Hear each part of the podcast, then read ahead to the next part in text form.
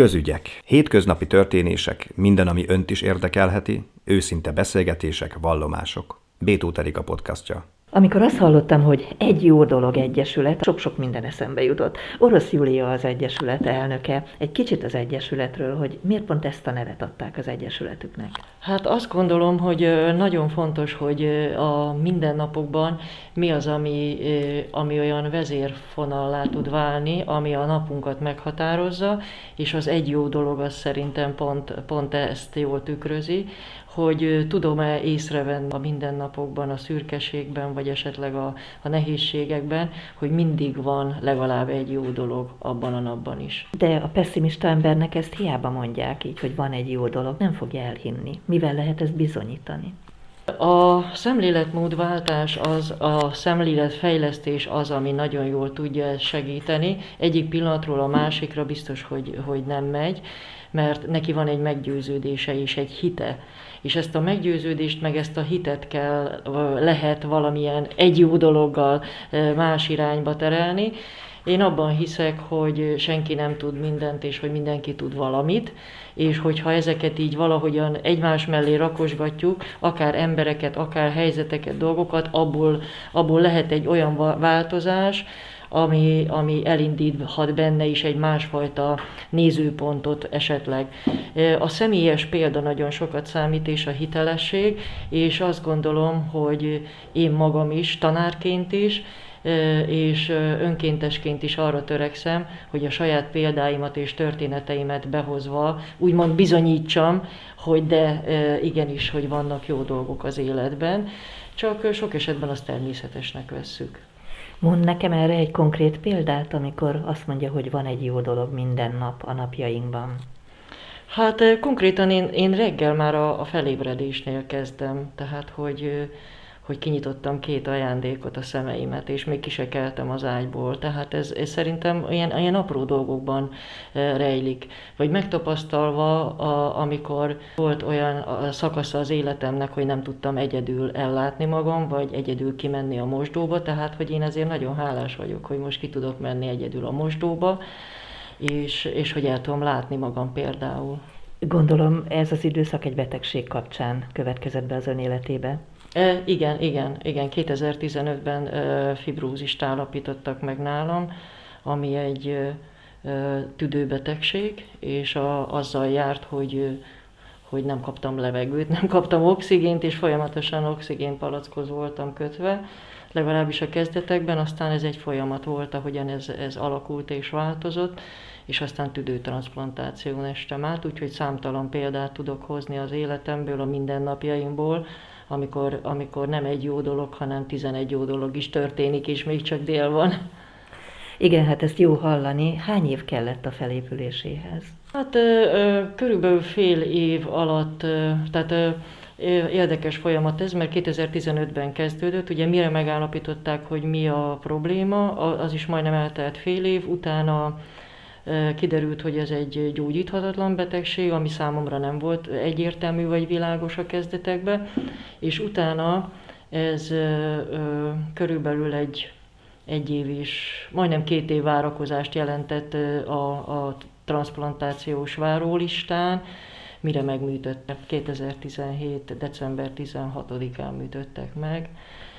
És az Egyesület tulajdonképpen akkor milyen célból jött létre? Hát az Egyesületnek a legfontosabb célkitűzése, hogy már minél fiatalabb korban elkezdjük ezt a lehetőséget, ezt a nézőpontváltást tanítani, behozni a köztudatba, tehát elsősorban iskolákban és közintézményekben szeretnénk ezeket a dolgokat különböző programok és workshopok formájában továbbadni, erről ezt behozni a köztudatba, de természetesen azzal együtt, hogy a szülőket és a tanárokat is bevonjuk, hiszen nélkülük ez nem lehetséges, mert ha csak egy oldalról kapja azt az információt, hogy igenis van más nézőpont is, és igenis érdemes többféle szempontból megnézni egy-egy helyzetet. És már egészen fiatalkorban érdemes elkezdeni, tehát a diákoknál? Mindenképpen, mindenképpen. Én legszívesebben óvodában kezdeném, vagy, de mindenképpen alsó tagozatban. De most egyelőre a mi lehetőségeink középiskolák felé orientálódnak. illetve hát most egyelőre sem, sem erre, mert a, le, a helyzet nem engedi. Szalánci Beja tagja ennek az egyesületnek.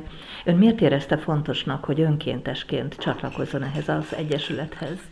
Igazából mi mind a ketten a Julival a Rege Alapítvány egyik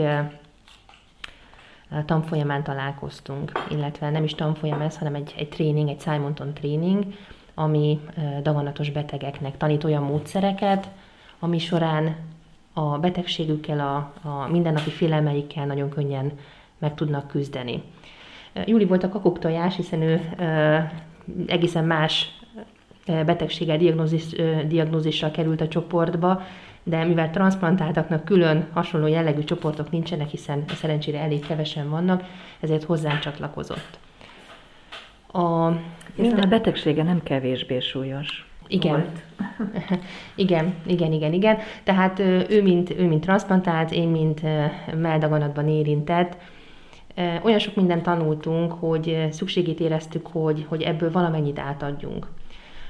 Én másik betegszervezetben is önkéntes vagyok, ez a Merák Info Egyesület, viszont ezek betegszervezetek. Tehát ezeken keresztül egészséges embereket, pláne fiatalokat elérni viszonylag nehéz, hiszen amikor az ember meghall egy ilyen szót, hogy, hogy daganat vagy rák, akkor, és ez teljesen természetes reakció, inkább, inkább menekül.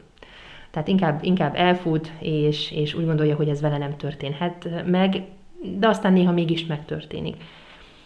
Amit, amit én nagyon fontosnak látok az, hogy, hogy azokat a módszereket, amit az ember egy betegség alatt megtanul és elsajátít, amivel ezeket a nehézségeket maga mögött tudja hagyni, le tudja küzdeni, a mindennapi félelmeinket tudjuk vele csökkenteni, azt már el lehetne sajátítani azelőtt, mielőtt bármi történik. Mert lehet, hogy nem fog semmi történni, de hogyha lenne egy olyan eszköztárunk, amivel mi minden nap gazdálkodhatnánk, amikor, amikor nehézségeink adódnak, vagy, vagy falakba ütközünk, vagy úgy érezzük, hogy, hogy nekünk ez nem megy, nem sikerül, akkor, akkor megkönnyítenénk a saját életünket. Én úgy gondolom, sokkal boldogabb és kiegyensúlyozottabb életet élhetnénk, és, és könnyebben észrevennénk, hogy milyen sok jó dolog van körülöttünk. De meg lehet ezt tanulni, lehet ezt tanítani úgymond egészséges embereknek? Tehát elhiszik az egészséges emberek ezeket, amiket önök mondanak? Hiszen önök már egyszer ezeket átélték, a félelmet, a, a diagnózis utáni állapotot. Tehát elhiszik az egészséges emberek? Én úgy gondolom, hogy, hogy elhiszik. Szerencsére tudtunk olyan programokat csinálni, illetve olyan programokban részt venni, ahol immár nagyon sok egészséges embert elértünk és, és nagyon jó volt azt látni, Juli is kiállt, beszélt magáról, én is a meldaganat kapcsán kiálltam, és, és beszéltem magamról, és hihetetlen volt a közönség reakciója. Tehát amikor, amikor, amikor odállunk és elmondjuk, hogy mi történt velünk, és egy kicsikét hitetlenek, hiszen senki sem hiszi el Juliról, aki kitesz egy képet magáról, esetleg az első prezentációs képe, ahol éppen 4-5 kilométert fut, akkor, akkor, akkor nem hiszem, hogy az első gondolat az lenne, hogy hú, szegény, milyen beteg, vagy milyen beteg volt.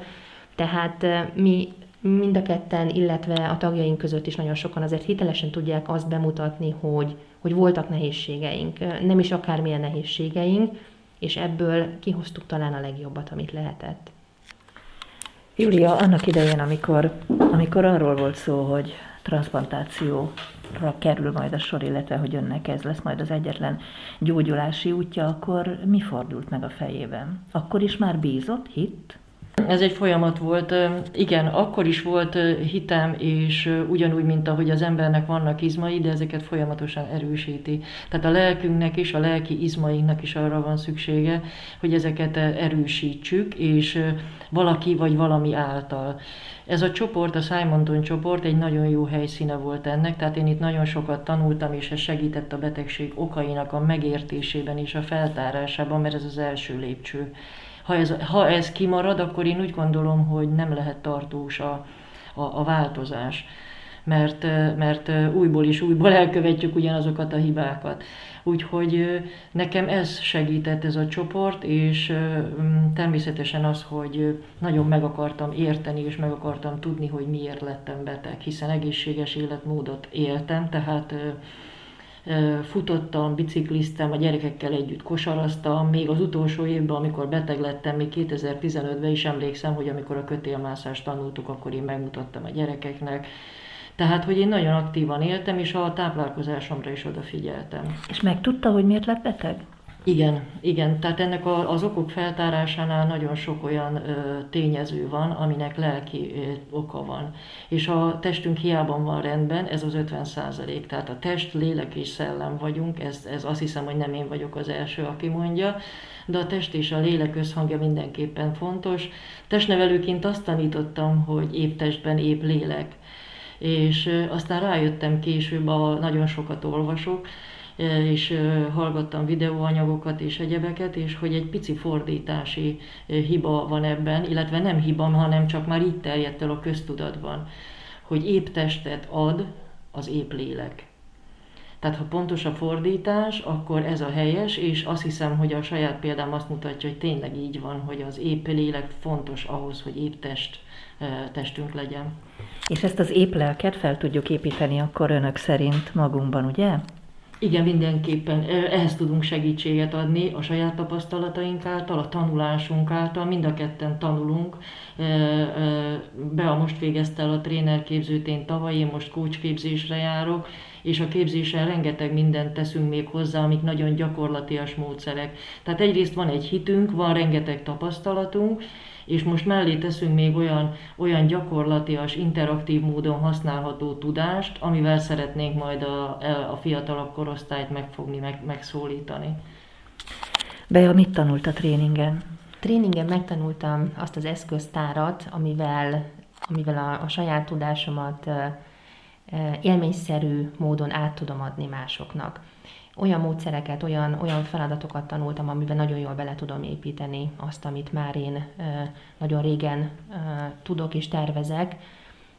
Pedagógus vagyok, tehát én tanárként dolgozom jelenleg is aktívan, és, és nagyon jó hasznát veszem a mindennapokban azoknak a, az újabb módszereknek, amivel, amivel változatosá és élményszerűvé lehet tenni akár a teljesen egyszerű mindennapi tanóráimat is mint mondta, hogy beteg volt, ma már egy gyógyult beteg tulajdonképpen, akkor, amikor kiderült a betegsége, volt olyan mély pont az életében, amikor, amikor az akkori ényéhez képest ma már egészen másként látja a dolgokat?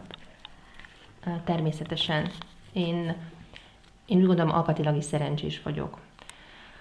Az én példám talán nem is annyira átlagos, hiszen nekem a diagnózis után körülbelül egy egy hétbe tellett, amire én amire én saját, tehát amire én a hajamnál fogva kihúztam magamat abból a hihetetlen mély gödörből, ahova én belepoccsantam akkor.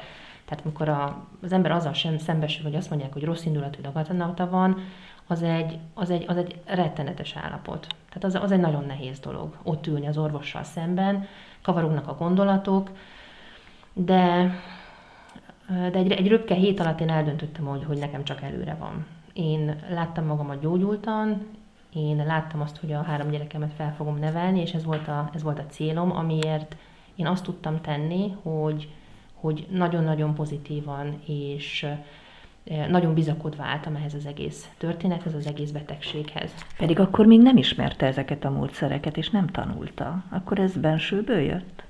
Igen, én úgy gondolom, hogy valójában minden emberben ott van az optimizmus, és én ebben száz százalékig biztos vagyok.